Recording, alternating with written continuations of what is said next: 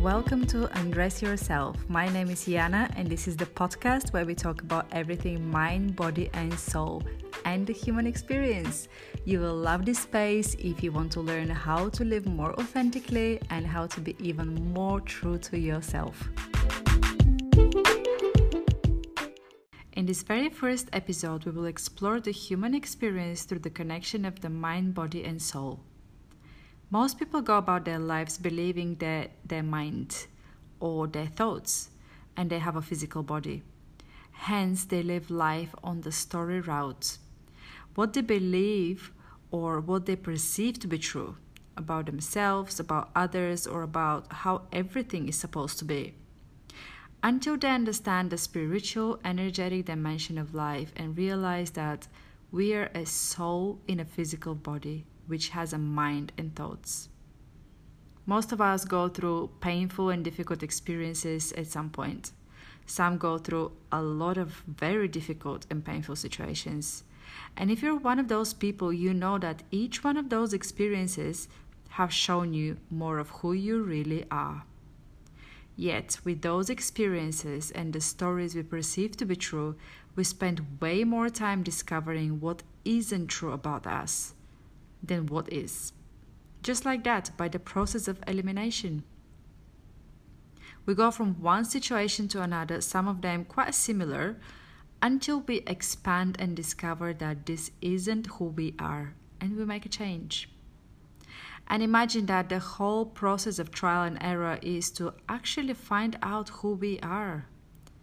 Of course, this process is unconscious. Nobody consciously decides to go through traumatic experiences as a child or painful heartbreak or an illness. Then why does it happen? And isn't there a simpler way for us to discover who we are? Let me elaborate.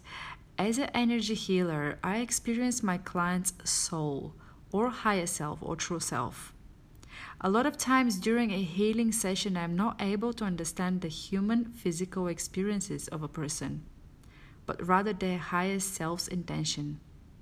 I'm also able to understand what kind of things are preventing them from being aligned with their true self and believing in their purpose. How? Through the health of their energetic body. If you have taken science classes in school, you must know that everything is made out of the same energy molecules. Now we know also that energy doesn't have beginning and an end. So maybe this is we're talking about your soul. It has no beginning and no end. It's eternal. Energy, however, has different levels of frequency.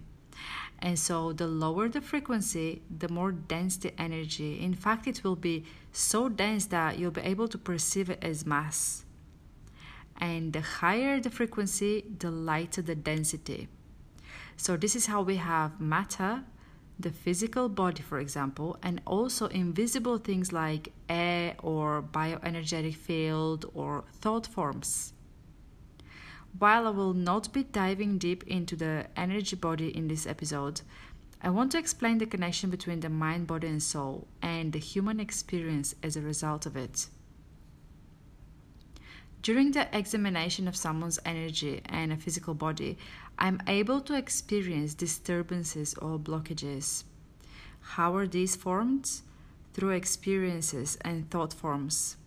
Every time we go through a situation that is too difficult to handle or we are in a resistant state, a blockage is formed. Depending on the blockages could be on the energetic, mental or emotional level.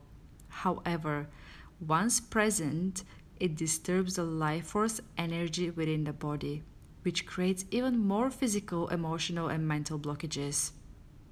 And here is where most people follow the story route. They try to deal with their thoughts, which creates the blockage in the first place.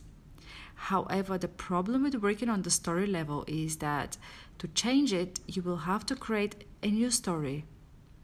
And while it certainly is a way of healing, it also is a longer route while working on the energy level without getting the story or the mind involved will be much faster. After all, this way we won't have to reason anything and convince the mind. Most times people stay in an unhealthy state because they keep trying to find the reason why. Why did this happen to me? Why am I still having the same experiences? When in fact we should be focusing on what? What did I discover about myself? Sometimes we might have asked for unconditional love and we experienced heartbreak.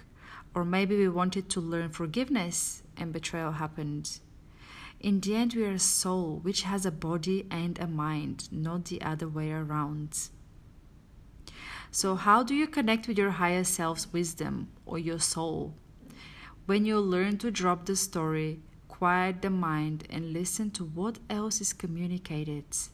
I use the word listen very vaguely here because communication happens in many ways. It is the very thing people call intuition. And after all, your soul is the eternal part of you. The soul is the one that is here to guide your physical experience in learning the lessons and connecting to your true self. Your soul knows how to heal you.